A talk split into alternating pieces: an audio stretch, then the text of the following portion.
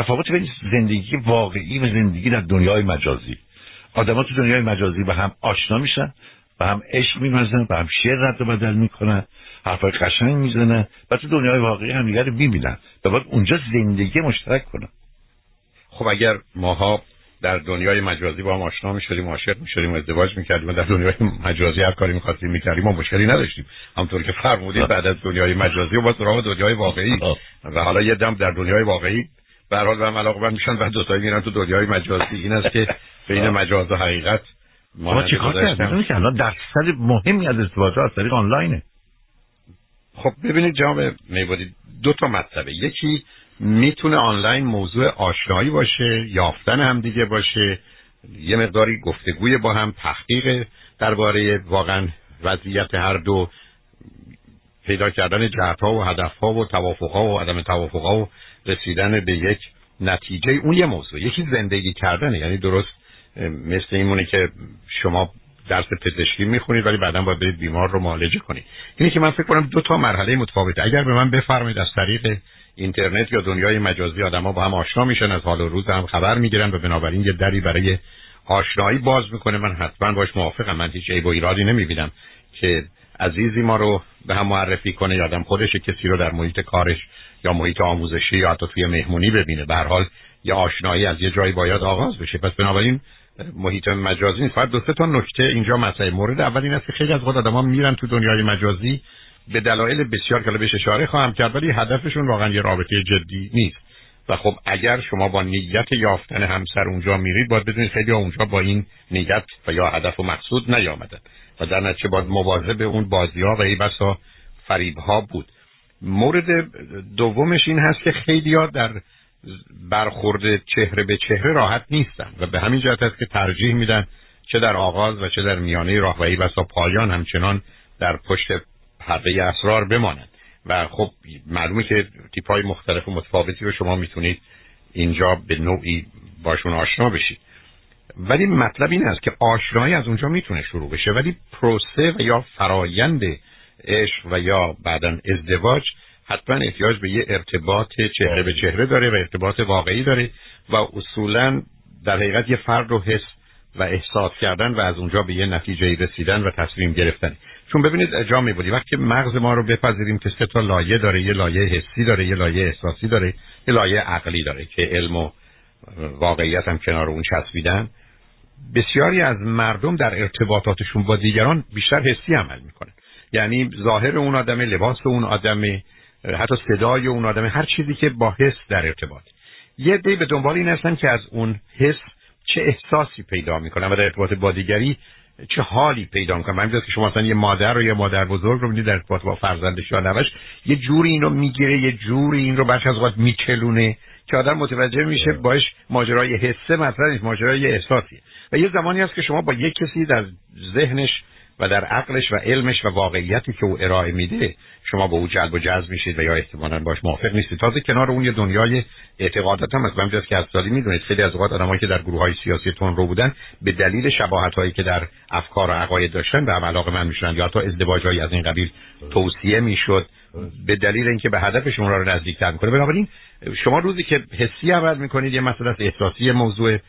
عقلی و علمی و واقعی یا عقیدتی مسئله متفاوتی به نظر می‌رسه که ازدواج درست وقتی است که همه اینا رو به نوعی در بر بگیره بعد از که اون جلب و جذب فیزیکی و ارز کنم جنسی احتیاج هست اون حال خوب و احساس خوب پیدا شدن همراه یعنی کوششی برای با او بودن به دلیل اینکه اون احساس خوب بدون که متوجه باشی از کجاست و چراست وارد میشه و بعدا بتونیم با یه آدمی اون کامیونیکیشن یا ارتباط رو داشته باشیم. خطر این نوع آشنایی های ارز کنم مجازی در اینه که یه جنبه ای رو در ما به عنوان اصل می‌گیره و رابطه رو در اونجا رشد میده و حتی علاقه رو موجب میشه در حالی که اصلا واقعی نیست. به همین جهت است که من همیشه اصرار داشتم اگر از هر راهی با هم آشنا میشید که در از طریق خودتون نبوده حتما در اولین فرصت همدیگر رو ببینید. برای اینکه شما اون آدم رو آنگونه که هست باش در ارتباط باشید تا اونگونه که شما در ذهنتون و بوتی که برای خودتون می‌سازید یا میشکنید رو داشته باشید. به همین که آغاز رو باش موافقم ولی ادامه رو از اون طریق بسیار می‌تونم نگران کننده و خطرناک ببینم. و باز به همین جهت است که وقتی شما در دنیای ذهن و خیالتون یه تصویر و تصوری از آدمی درست می‌کنید و بعدا او رو دوست دارید و یا او رو می‌خواید بعدا وقتی که او رو می‌بینید آگاه و ناگاه کوششی می‌کنید که اون آدم رو به هر حال در این قالبی که ساختید جا. بدید. و خب یه خودفریبی رو می‌تونه سخت به دنبال داشته باشه. اینی که من میگید برای آشنایی خوبه برای آغاز فرایند دوستی حتما خوبه. برخی از اوقات یه فرصت هایی میده که اطلاعاتی که معمولا مردم در چهره به چهره و رو در رو مطرح نمی‌کنن اونجا مطرح بشه. یا فرصتی میده برای اینکه بتونن به جنبه ها و جلوه های دیگر خودشون و رابطهشون فکر کنن و از این بابت مطمئنتر پیش برن. ولی اگر قرارش همش این باشه به احتمال زیادی اون چیزی که شما در ذهنتون و در دنیای مجاز دیدید واقعا مجاز است و با حقیقت ممکن ارتباطی کمی داشته باشه. بنابراین استفاده از دنیای مجازی در حد یک جرقه آشنایی بسیار خوبه ولی برای شناخت آدم باید امکانات دیدار رو در رو داشته باشه. حالا متاسفانه مشکل این شده که خب 7 میلیون ایرانی در خارج از کشور. برخی از این ازدواج ها بین ایران هست و خارج از کشور. و اینا از طریق همین دنیای مجازی و هم آشنا میشن مدت های مدیدن با هم مرتبطن. بعد از 6 ماه یک سال فکر می‌کنن که خوب هم دیگه می‌شناسن. بعد حالا ویزا می‌گیرن نامزدی هر چه همدیگر رو می‌بینن. ولی اینجاست یه باری هر دو یه چیزی که دوچار عقب یکی از اونها یعنی احساس می‌کنه تمام اون دریافتاش رو تمام چیزهایی که به عنوان عنصر شناخت از یک آدم در مغز و ذهنش بوده همه قلابی بوده. یعنی با دست کم با واقعیت انتباه نداشت. بعد برای که جام میبودی وقتی که من شما رو می‌بینم در یک آن هزاران هزار اطلاع از شما می‌گیرم. در حالی که اگر با شما گفتگو داشته باشم من باید حدس بزنم و فرض کنم و با توجه به آنچه دارم و داده های خودم شما رو بسازم. و این حتما شما نیستی. بنابراین اینکه میفرمایید اولا بگذاریم از اینکه چرا آدما اینگونه رفتار می‌کنن. یعنی چرا یه آدمی دوربر خودش رو نگاه نمی‌کنه و چشم به دنیای مجازی دوخته. خب برای کسی که در ایرانه خیلی معنا نداره. اون همه ایرانی دوربرش هست ولی ممکنه عزیزی باشه که در یه شهری نشسته که پنج تا دختر یا پسر در حد و سن و سال و شرایط اون نیستن. خب معلومه که باید به گروه دیگری توجه داشته باشه. همه اونا رو میشه فهمید. ولی قالب اوقات خود این که ما از این راه میریم یه مسئله داره. یعنی خودش نشون یه ویژگی های روانی خاص هست. به همجاست که خیلی از آدما ممکنه توی مهمونی حرف نزنن ولی پای تلفن راحت حرف می‌زنن. علتش هم این است که در اونجا چون قیافشون دیده نمیشه باش راحت هستن. در حالی که رو در رو ممکنه آدمی باشه ساکت و هرگز هم به دلیل هیجانات و استراب مربوط به محیط اطرافش توانی نشه باشه که در وجود خودش هم عمیق بشه و واقعا حس و احساس و عقیده خودش هم به درستی ابراز کنه. اینی که خیلی از آدم‌ها راحت‌تر می‌نویسن خیلی از آدم‌ها راحت‌تر پشت تلفنن یه درس که ممکنه در ارتباطات رو در رو اتفاقا بیشتر به هیجان بیان و به دلیل برانگیختگی مغز و ذهنشون آمادگی بهتری برای بیان مطالب داشته باشن. تفاوتات تو آدم هست. ولی وقتی که همطور که فرمودید ما از اون طریق آشنا میشیم غالب اوقات ما جهت رو گرفتیم. هدف رو مشخص کردیم. ای بسا علاقه مندی رو در خودمون موجب شدیم. دیروزم توی گفتگو داشتم که علاقه مند شدن و عشق جاده سربالاست. افتادن در عشق نیست. اون که فالینگ این لاو معنا نمیده. چون معنیش که از اون بالا دقیقی بیافتی پایین. هیچ کوششی نباید کنی درست برعکس. اتفاقا برای عاشق شدن یه کوششی باید صورت بگیره چون جاده سربالاست. ای سرازیره عشق نیست. خیلی چیزهای دیگه است. مثلا فرض کنید خیلی از اوقات علت علاقه مندی تنها بودن خالی بودن گریز از یک محیط خانوادگی است گریز از محیط اجتماعی است.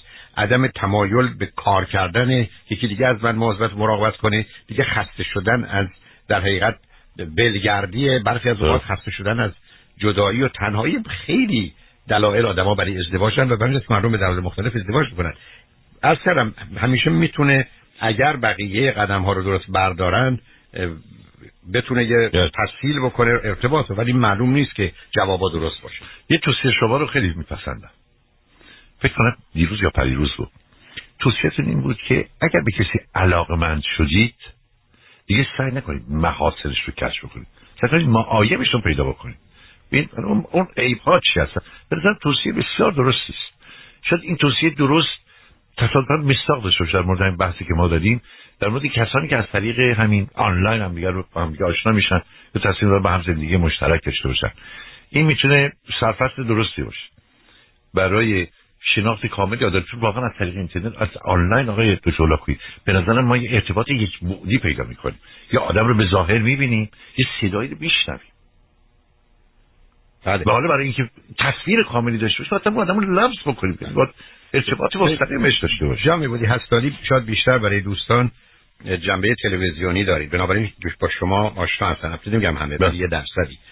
من خودم چون اوایل بیشترین وقت برنامه‌ام تو رادیو بود وقتی با دوستان برخورد کردم یا تا مراجعه می‌کردن به من مدتایی میگم به چشمای من نگاه می‌کنم به دهن من نگاه به چشمم به دهن. یعنی بخواست اون صدا رو که باش آشنا بود با این صورت و بعد ببیشه با اون دهن در ارتباط می‌گذاره و این حالی که به خودش میاد که خیلی از وقت آگاه و ناآگاه بود ولی ما برخی از حالت خنده‌دار رو داشت. یعنی یک کوششی به همین که من برخی از وقت دوستان وقتی بهم می‌رسن میگن تو فلانی هستی میگم نه من شبیهشم و خیلی قبول می‌کنن ولی که فکر کنن خب این که نباید اون باشه. یعنی که اون چیزی که درست کردن این گونه نیست.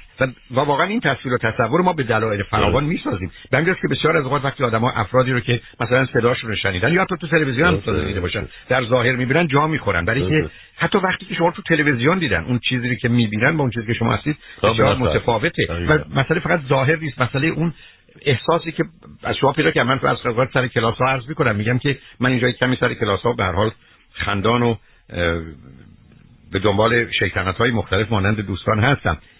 ولی تو رادیو یا تلویزیون نیست بدش که اونجا جاش نیست. و علاوه حتی به شوخی میگم آخه اونا شما پول می‌دید اونا پول نمیدن. و یه تفاوتی هست در اخلاق و رفتار من. ولی همه جا هست جا میگه درست. یعنی حتی شما برخی از یه آدمی رو اسمش رو شنیدید وقتی میبینیدش چرا بهش خیره میشید؟ این به خاطر نیست که ببینیدش. بلکه می‌خواید ببینید اون چیزی که همکنون به مغز مخ شما مخابره میشه با تصویری که شما ساختید چند اندازه فاصله داره کوشش شما برای جا انداختن حتی شما مثلا فرض کنید عزیزی رو 15 سال ندیدید مادرتون پدر 15 بعد از 15 سال که می‌بینید شما بیش از هر چیزی که فقط به شکل ظاهریش نگاه می‌کنید یعنی درست مثل اینکه می‌خواید او رو در این قالبی که همکنون هست ببینید. و باز به همین که وقتی کسی در حال مرگ است و تغییر پیدا می‌کنه من بعضی وقت میگم که شاید بهتره که نبینیدش. یا حتی بچه ها نبینن. بذارید اون تصویر و تصور خوبی که از اون شور و شوق داشته برای همه عمر مثلا برای این بچه باقی بمونه تا اینکه این حال نظار در بزرگش رو یا عزیزش رو در بیمارستان ببینه نه واقعا ما همطور که در آغاز عرض کردم مهم است که چگونه با آدم ارتباط برقرار کنیم. ببینید یه دی فرض بفرمایید در برنامه شما مثلا علاقه مندن به نحوه برخورد شما با موضوع یه زمانی است که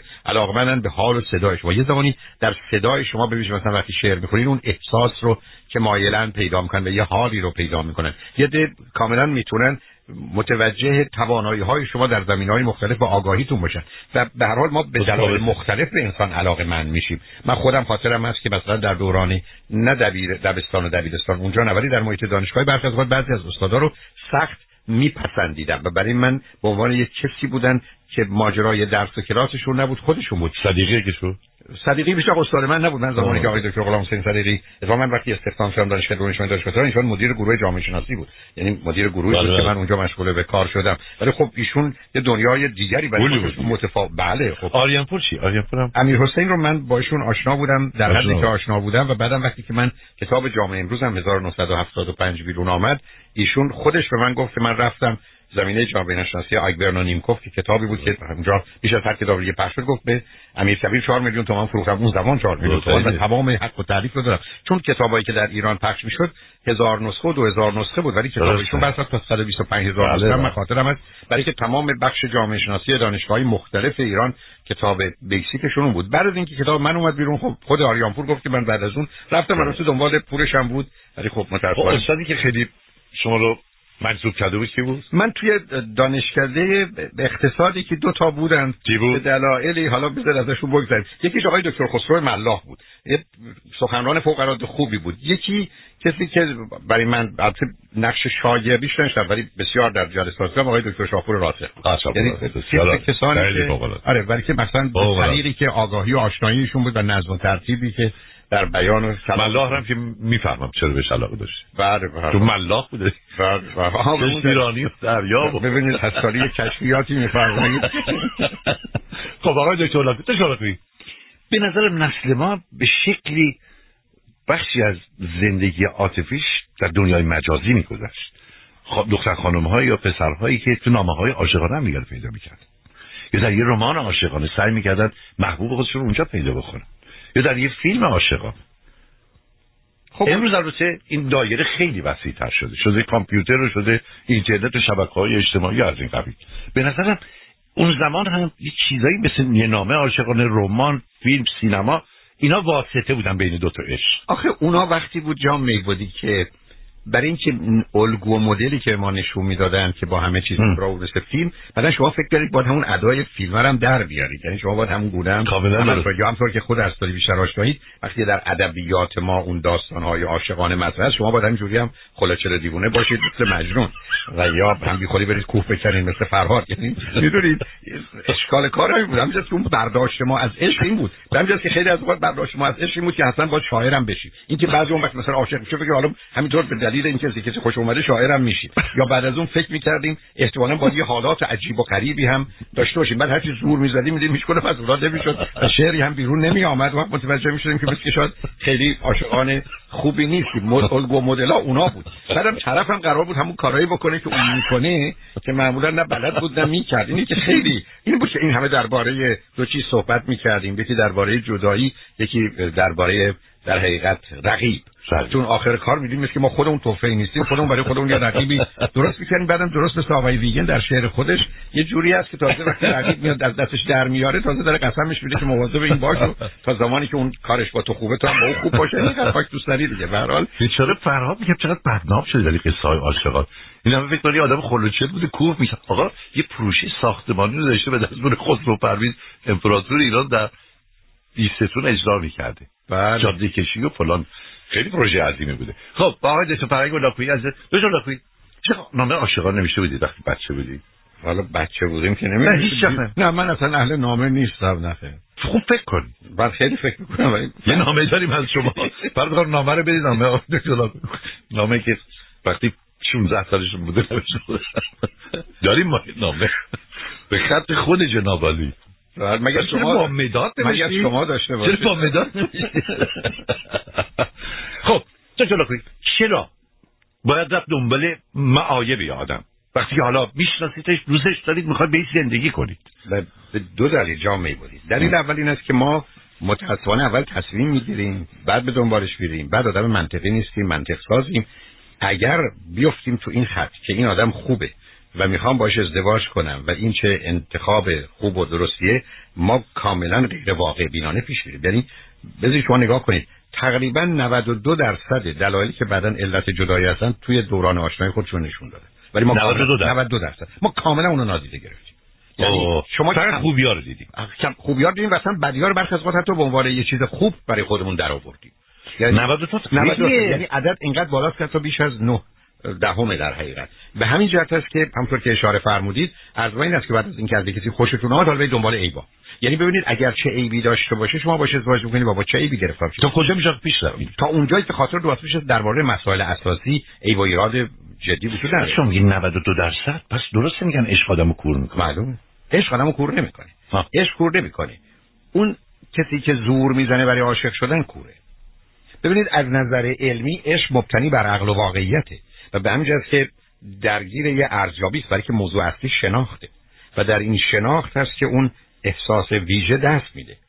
اون چیزی که در طول تاریخ بوده و همش من برای بیشتر مردم هست این است که مردم می‌خوان عاشق بشن. پس بنابراین حالا که عاشق شدن کوشش می‌کنن جان رو یه گونه دیگه تصویر رو تصور کنن که نیست. خودی اش نمیاد. به همین کرد. یکی اونه و دومی که جا می‌بری. بسیاری از مردم عاشق عاشق شدنن. و شما وقتی یک کسی رو می‌بینید عاشق فکر کنید چه حال خوبی داره. یعنی این احساسی که بیشتر مردم داره و دلش خود خودشون به اینجا برسن. ولی غالب اوقات وقتی آدما به اینجا می‌رسن که من می‌خوام عاشق باشم هیچ وقت موضوع عشق رو ندارن. یعنی به گونه حتی کسی نزدیک به اون هم در زندگیشون نیست. برای که فکر کنن این یه حالی است که در من به وجود میاد و من می‌خوام این حال رو در خودم به وجود مثل کسی که مواد مخدر یا مشروب استفاده می‌کنه. موضوع مشروبه نیست مواد مخدره نیست موضوع حال منه. و به همین جهت است که از نظر من عشق کور نیست. اون چیزی که کوره آدمی است که می‌خواد به زور عاشق بشه است. یعنی کسی که اون ظرفیت اشورزی و اشپذیری رو نداره اون آدمی است که اون مایه فلسفی علمی هنری و بعدا تجربه و آموزش رو نداره. چون واقعا اریک فرام حرفی که می‌زنه بسیار درسته. عشق هنری است آموختنی. اولا یه زمینه فلسفی می‌خواد. بسیاری از مردم هرگز عاشق نمیشن. برای که نگاهی که به انسان دارن نگاهی نیست که به عشق برسه. بس عشق به کمال در کمال فکر؟ بود سابی کمال فکری بالاترین مرحله احساس انسانی است که از علم و عقل آمده. ببینید ماجرای عشق ماجرای خواستن یک کسی نیست. چون برخی از ما میگیم فلانی عاشق کارشه. چون فکر کنم اگر کسی یه چیزی رو خیلی خواست عاشقه. خب این تو اعتیاد هم خیلی بیشتر از عاشق. یا خیلی از وقت فکر می‌کنیم اگر یک کسی ما خواستن او موضوع ما باشه در حالی که نه. ماجرای اصلی کنار او بودنه. و به همین است که نه مالکیتشه نه انحصارشه نه کنترلشه بلکه آزادیشه. به همین که یعنی عشق فرزند آزادی به همین است که قالب اوقات شما با یه عشق بیمارگونه یا بیمار عاشق روبرو هستید. و این غالبا اتفاق نوع تند و شدیدی است که خودش رو نشون میده و نیست. و به همین که اصلا در دنیای رویا خیال هستن. شما برخی از اوقات فرض بفرمایید آدمایی فرضشون بر اینه که شما رو دوست دارن. یا حتی فکر کنن شما رو دوست دارید که اصلا هیچ وقت بین شما هیچ اتفاقی نیفتاده. هیچ گفتگویی در این زمینه نشده. اما چون در دنیای ذهن و خیال خودش برای خودش یه چیزی ساخته فکر کنه شما هم اون رو داری و اصلا تعجب می‌کنه که با وجودی مثلا شما باش حرف زدید یا باش در ارتباط بودید چطور پس اگه دوستش نداشتید چرا اونجا بودید؟ خب شما اونجا بودید ولی نه به عنوان عاشق نه به عنوان تو کسی که خوشتون میاد. اونجا بودید مثل اینکه کنار بسیاری هستید. ولی او که شما رو دوست داشته بودن شما رو به حساب علاقمندی به خودش گذاشته. یعنی شما اگر نگاه کنید به داستانهای عاشقانه که مردم در ذهن و خیالشون درست کنن برخی اصلا باورتون نمیشه که چرا مردم به خودشون جرأت میدن و انتظار دارن دیگری دوستشون داشته باشه در حالی که اصلا اون آدم از وجود اونا بی‌خبره بی‌خبر به همین که عشق سالم به یک اعتبار تکمیل مبتنی بر علم و عقل و واقعیت و معلومه که حس درش جایی داره برای که اون physical و sexual attraction و جذب فیزیکی و حسی که میگید عاطفه توشه. بدون تردید اصلا مسئله اساسیش عطوفت و مهربونیش ببینید تعریف عشق وقتی که اینه که عشق احساس و هیجانی است که نتیجه شناخت و آگاهی است. چه؟ راحتی اون آدم اندازه راحتی خودمون. خواب و اندازه خواب خودمون. خوشبختی و اندازه خوشبختی خودمون اهمیت و اعتبار پیدا می‌کنه معناش مثل اینه که این انگشت من اونم اون انگشت منه. این دست من اون دست منه. تفاوتی وجود نداره. به همین که وقتی که شما به مفهوم عشق می‌رسید من یا خود یه خبری است در خداگاه که بیش از هر خبر دیگری. انرژی روانی متوجه اوست روزی که شما عاشقید اون آدم هم میاد کنار شما میشینه و بیش از هر موضوع دیگه بعد از خود شما خبر یعنی انرژی روانی متوجه او یعنی کاملا در مقام جای شما قرار گرفته درست است که اینجوری اصلا اگر میذاشتن کسی که عاشقه کسی دارید یه چشمشو در میرن به اون چشم رو می‌ذارن سر جاش. اینو حالا شما دو تایی دو تا چشم هم دیگه رو دارید. آره. و در این حالم عین همید این مفهومی است که در عشق هست. و به که از هسته اصلی و مرکزی با هم یه ارتباطی برقرار می‌کنن که برخی از موارد جزئی بی اهمیته اما اینکه یک کسی یک کسی رو می‌خواد من اینقدر آدم دیدم که عاشق یک کسی بوده فقط به خاطر اینکه از طریق او می‌تونسته به افتخار برسه. از طریق او می‌تونسته به ثروت برسه. از طریق او می‌تونسته به آرامش برسه. از طریق او می‌تونسته به قدرت برسه. از طریق او می‌تونسته به شهرت برسه. در به خودش فکر می‌کرد. حالا به من کمک بکنید. امیدوارم اشتباه نکرده باشم. تصور می‌کنم یک آدم متعصب مذهبی چرا نمی‌تونه عاشق اصلا عشق و ارتباطی نداره او بله. اصلا با خشم و با ترس و با خودخواهی داره زندگی می‌کنه. جا میبود اصلا مطلقا عشق من اشتباه نمی‌کنه عشق مالکیت عشق کنترل ببینید شما در داستانهای عاشقانه چیه؟ طرف یک پیر طریقتی است که هفتاد سال هم عبادت کرده میشنوه که یه دختر پارسایی یه جایی خیلی خوشگله. چون خودش فکر کنه که قطب جهان است و همه جهان بکنه اون دخترم که از همه زیباتره مال اونه. پس بنابراین اصلا ندیده و عاشق میشه مکتب و مرید و مراد و همه رو ول می‌کنه راهی اونجا. آخه اینا چه نشون میده؟ معلومش رابطه تو شیخ سنان زیاد خوب نیست. می‌دونید؟ با دختره چی؟ با دختره خوب خوبه. خب. در دنیای مسئولات خوبه. حالا دکتر به من بفرمایید که چرا اینقدر اصرار دارید که افرادی که حالا به یه نفر میل قلبی دارن برن کشف بکنن. معایب شو خب که چه اثری در خیلی روشن جا میبودی. شما توی ازدواجی 100 تا تیکتون درسته یه تیکه خراب باشه ازدواج رو به هم می‌زنه. شما 100 تا تیکه بدنتون درست باشه یه تیکه خراب باشه شما رو می‌کشه. اشکال کار اینه. برای که اون عامل جدایی و طلاق یه مجموعه نیست. یک حادثه است یک اتفاقه یه موضوع یه مورده. درست مثل پزشک شما می‌دونه که این صد تا تیکه بدن شما کار می‌کنه. ولی اگر مغز شما اشکال داره میمیرید. قلب شما اشکال داره میمیرید. قسمت های دیگه بدن شما ریه شما که حساس اساسیان خون شما یه اشکال داشته شما رو کشته.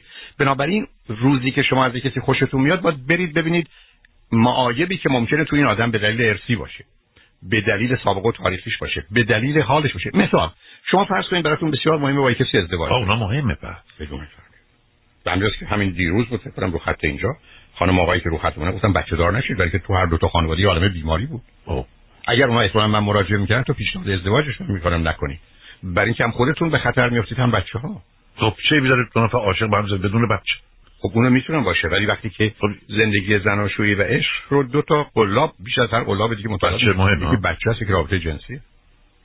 وقتی رابطه جنسی نیست و بچه نیست یه دفعه ازدواج شروع می‌کنه معلق شدن. برای که اون عامل مشترکی است که اونا رو کنار هم قرار میده و شما خیلی راحت اینو در زندگی عادی می‌تونید در واقعیت هم می‌تونید خب بس آیه پس مثلا خیلی آدما رو من سراغ دارم قطعا شما خیلی سراغ داری.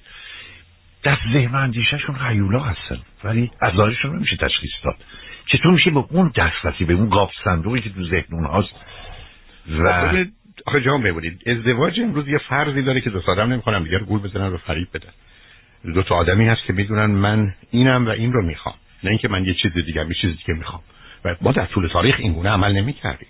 بعد که من ارزم تو همون سیدیا چیه. لطفا وقتی با کسی میرید بیرون 5 درصد 10 درصد 20 درصد ایوای خودتون رو بیشتر کنید. 10 درصد 20 درصد حسن خودتون کمتر کنید که اون آدم بدونه تو شرایط یه ذره ناراحت شما با کی طرفه. تا اینکه درست برعکس بیاد بهترین خودتون رو نشون بدید. بعد و بدترین خودتون هم پنهان کنید. خب بعدا معلوم هر کسی گول شما رو خواهد خورد. و به همین که باز به همین که عرض کنم پشت سند ازدواج امروزه نوشته شده بعد از فروش پس گرفته می شود جنس رو بندازیم بریم با می‌دونم لباس سفید عروسی میریم با کفن میریم بیرون نیست. ما تو دنیایی هستیم که آدما جدا میشن و بسیار از اوقات درست هم هست که جدا بشن. ولی که آسیب کمتری و بدیه کمتری داره. به همین جهت هست که واقعیت دنیای امروز میگه کسی رو گول نزد. یعنی مثل اینکه شما می‌خواید کفش رو کفش اندازه پاتون بخرید. نه تنگتر نه گشادتر. آخه چه ضرورت داره؟ ولی آخه کسی این توصیه گوش چرا؟ نگاه کنید با آمار طلاق. خب آخه طلاق در, در همه جا ناامید کننده جناب دو سه تا نکته. مورد اول است که آمار طلاق اونقدر بد نیست. صرف 37 سال گذشته هر سال بدون استثناء میزان طلاق در امریکا کاهش پیدا کرده. 37 ساله. یعنی ببینید اینا بر برخوردای عمومی. دوم. خب میزان ازدواج هم کم شده. نه نه نه نه, نه. هنوز یعنی جوان‌ها هنوز ترجیح میدن فقط دیرتر ازدواج می‌کنن. ولی ازدواج می‌کنن. ازدواج می‌کنن. یکی که ازدواج می‌کنن اصلا ببینید نظام خیشاوندی به هم ریخته. رابطه جنسی که بسمش ازدواج به هم ریخته ولی خانواده به هم نریخته. امروز مردم در خانواده ها راحت دارن و بیشتر به هم می‌رسن تا گذشتگان. گذشتگان یه بازی بوده یه پنهانکاری بوده یه ادا و در حقیقت نمایش بوده. و به همجاست که هیچ وقت اون نزدیکی ها وجود نداشته. ببینید این نگاه به ازدواج 50 سال قبل 200 سال قبل حتی ما ایرانی ها با امروز به نظر من هیچ جاش با واقعیت داره که خیلی مایه مذهبی داشت. یعنی در واقع تکلیف خانواده و مناسباتش رو مذهب تعیین کرده بود. خب آخه چیزی هم همه جا اینجوری آخه چیزی هم توش الان علم داره تعیین می‌کنه. بله آخه چیزی هم توش نبود. چه میگه؟ چیزی هم یعنی هیچی. یعنی شما یه آدمای ازدواج می‌کردن فرض بر این بود که حالا شانس چی بشه؟ بعدم چه اخلاقای خوب و بد این داره چه اخلاقای بد و خوبی هم تو داری یه جوری هم بالاخره بسوزی تو بسازی تو تمومش کنی تو بره و ضمن ظاهر رو حفظ کنی تو آبرو رو حفظ کنی بچه‌ها رو بزرگ کنی بعد مقدار بچه‌ای از خودتون کمی چلتر تحویل بدی. هیچ خبر خوبی نبود. باز توصیه شما این تو چند خط برن؟ ها برای شناخت معایب بدون حربی خب به هر دو توصیه می‌کنید دیگه. هر دو باید این کارو بکنن. عرض من این است که اشتباه محض اینه که آدما بخوان یه نمایشی بدن و پنهان کاری کنن. به این درست مثل این است که هستالی برید یه عینک کسی دیگر رو سفارش بدید برای چشم تو خوب کار نمی‌کنه. خب شاید یک از راهاش این باشه که این دو نفر بشینن بگن آقا تو خودت بگو چه ما ای پایی به همیشه منم همینه. به همین که من 500 ساعت گفتگوی بیشترش چهره به چهره می‌خوام که همه چیزو بگن. بگم به همین که من وقتی دوستا میان روی خط واسه می‌خوان ازدواج کنن میگن از نظر مالی چیه یا از راجع به بچه چه نظری دارید؟ یا راجع کجا می‌خواید زندگی کنید؟ تصمیمات رو چجوری می‌خواید بگیرید؟ وقتی جوابی براش ندارن اصلا کاری که باید بکنن رو نکردن. یه عامل دیگه هم هست دکتر خصت این مالگرایی برخی که واقعا آزادانه است. یعنی یارو تمام محاسن رو در یکی. سه تا خه هست که مسئله است. یکی خشم یکی خصت یکی خریته این سه تا ازدواج و و این خشم خصت مهم. بدون تا... اصلا ببینید بسیاری از آدم تحمل آدم خصیص خشم و خصت و خریت. right. بسیاری از آدما هستن که اصلا تحمل آدم خصیص ندارن چون خصیص یعنی کسی که یبوست روانی داره. اصلا معنیش این اصلا ریشش هم در عمل دفعه و خودداری از ضبط کودکی. شما از ده تا آدم خصیص نه تاش حتما آسیب یک تا سه سالگی در عمل دفع داشته. و یا در خانه بوده که مسئله مالی وحشت آور بوده. و بنابراین تمام مدت باید همه چیز رو پول رو به خودش بچسبه که دامنش و بنابراین اون میشه حد اون خریت رو بکنیم خنگی. شما هم این همه زحمت بگیشه خیلی کمک کرده. بله. ما حیفه. برای بیچاره. آزار هم یه دنبال اونن خب وقتی میگه خریت می‌خوام چه صفاتی هست. برخی از آدم ببینید از من این است که من تو کار تراپی چرا هستم خشم خصلت وخر برخی از آدم‌ها از حماقت همسرشون دیوونه حماقت یعنی اصلا اونه. یعنی, یعنی این چه جور استدلالی این چه جور فهم و درکه این این چه جور زندگیه این چه جور ترجیحیه که تو دو زندگی داری؟ حتی در مورد آدمای با سواد فرقی نمی‌کنه برخی از خود اولویت های آدم عجیبه من دیروز اگر آخر وقت برنامه رو شنیدید پسر 26 ساله که اومده اونجا دکترا بخونه و با مادرشون همه وابسته بود و اون ماجراها داشت شما خب برای این پسر به درد هیچ زنی نمی‌خوره. ولی اینکه آنچنان ارتباط با مادرش داره که جایی برای هیچ کسی. درست که شما فکر کنید هر شب مادر و پسر توی رخت خواب حال زنش اونجا چیکار کنه؟ بچه ننه ها خیلی بیش از اون. خودش هم می‌گفت که آدم با هم کتککاری بله. روز شنبه شما می‌گذارم. ولی که موضوع جا پسر فوق العاده باهوش و خوبی بود. ولی یه خواهر چند ساله؟ خواهر این 26 سالش بود. ولی دوره دکترا اومده بود امریکا. یک ماه اومده بود داشت گریه می‌کرد که از مامانش می‌خواد. من مامانم. حتی خدیجه رو به کسی تقسیم بکنید هرگز.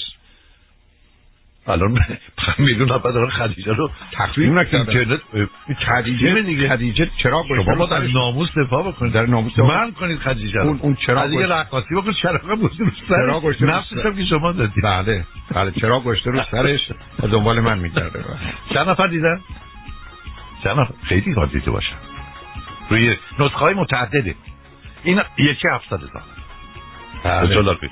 تبریک میگم به شغلی که بنده پیدا کردم توی هنرمند خیلی معروف رو دنیا معرفی کرد به بانوی زیبا و رقاصن. و واقعا دوستان توصیه می‌کنم برن فیلمش رو ببینن واقعا بعدم ببینن این یه سندش به نظر من که بزرگترین زنهای بعد از این تمام تمام خطوط قرمز رو رد کرد. بله.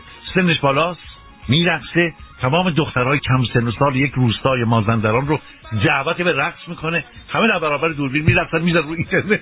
دنیا می‌بینه. ببینید خدیجه من چیه؟ بگرد یه قرمون زدقه می‌دید من رفتم دیگه. حالا من محبت نه. اصلا در جمع دیگه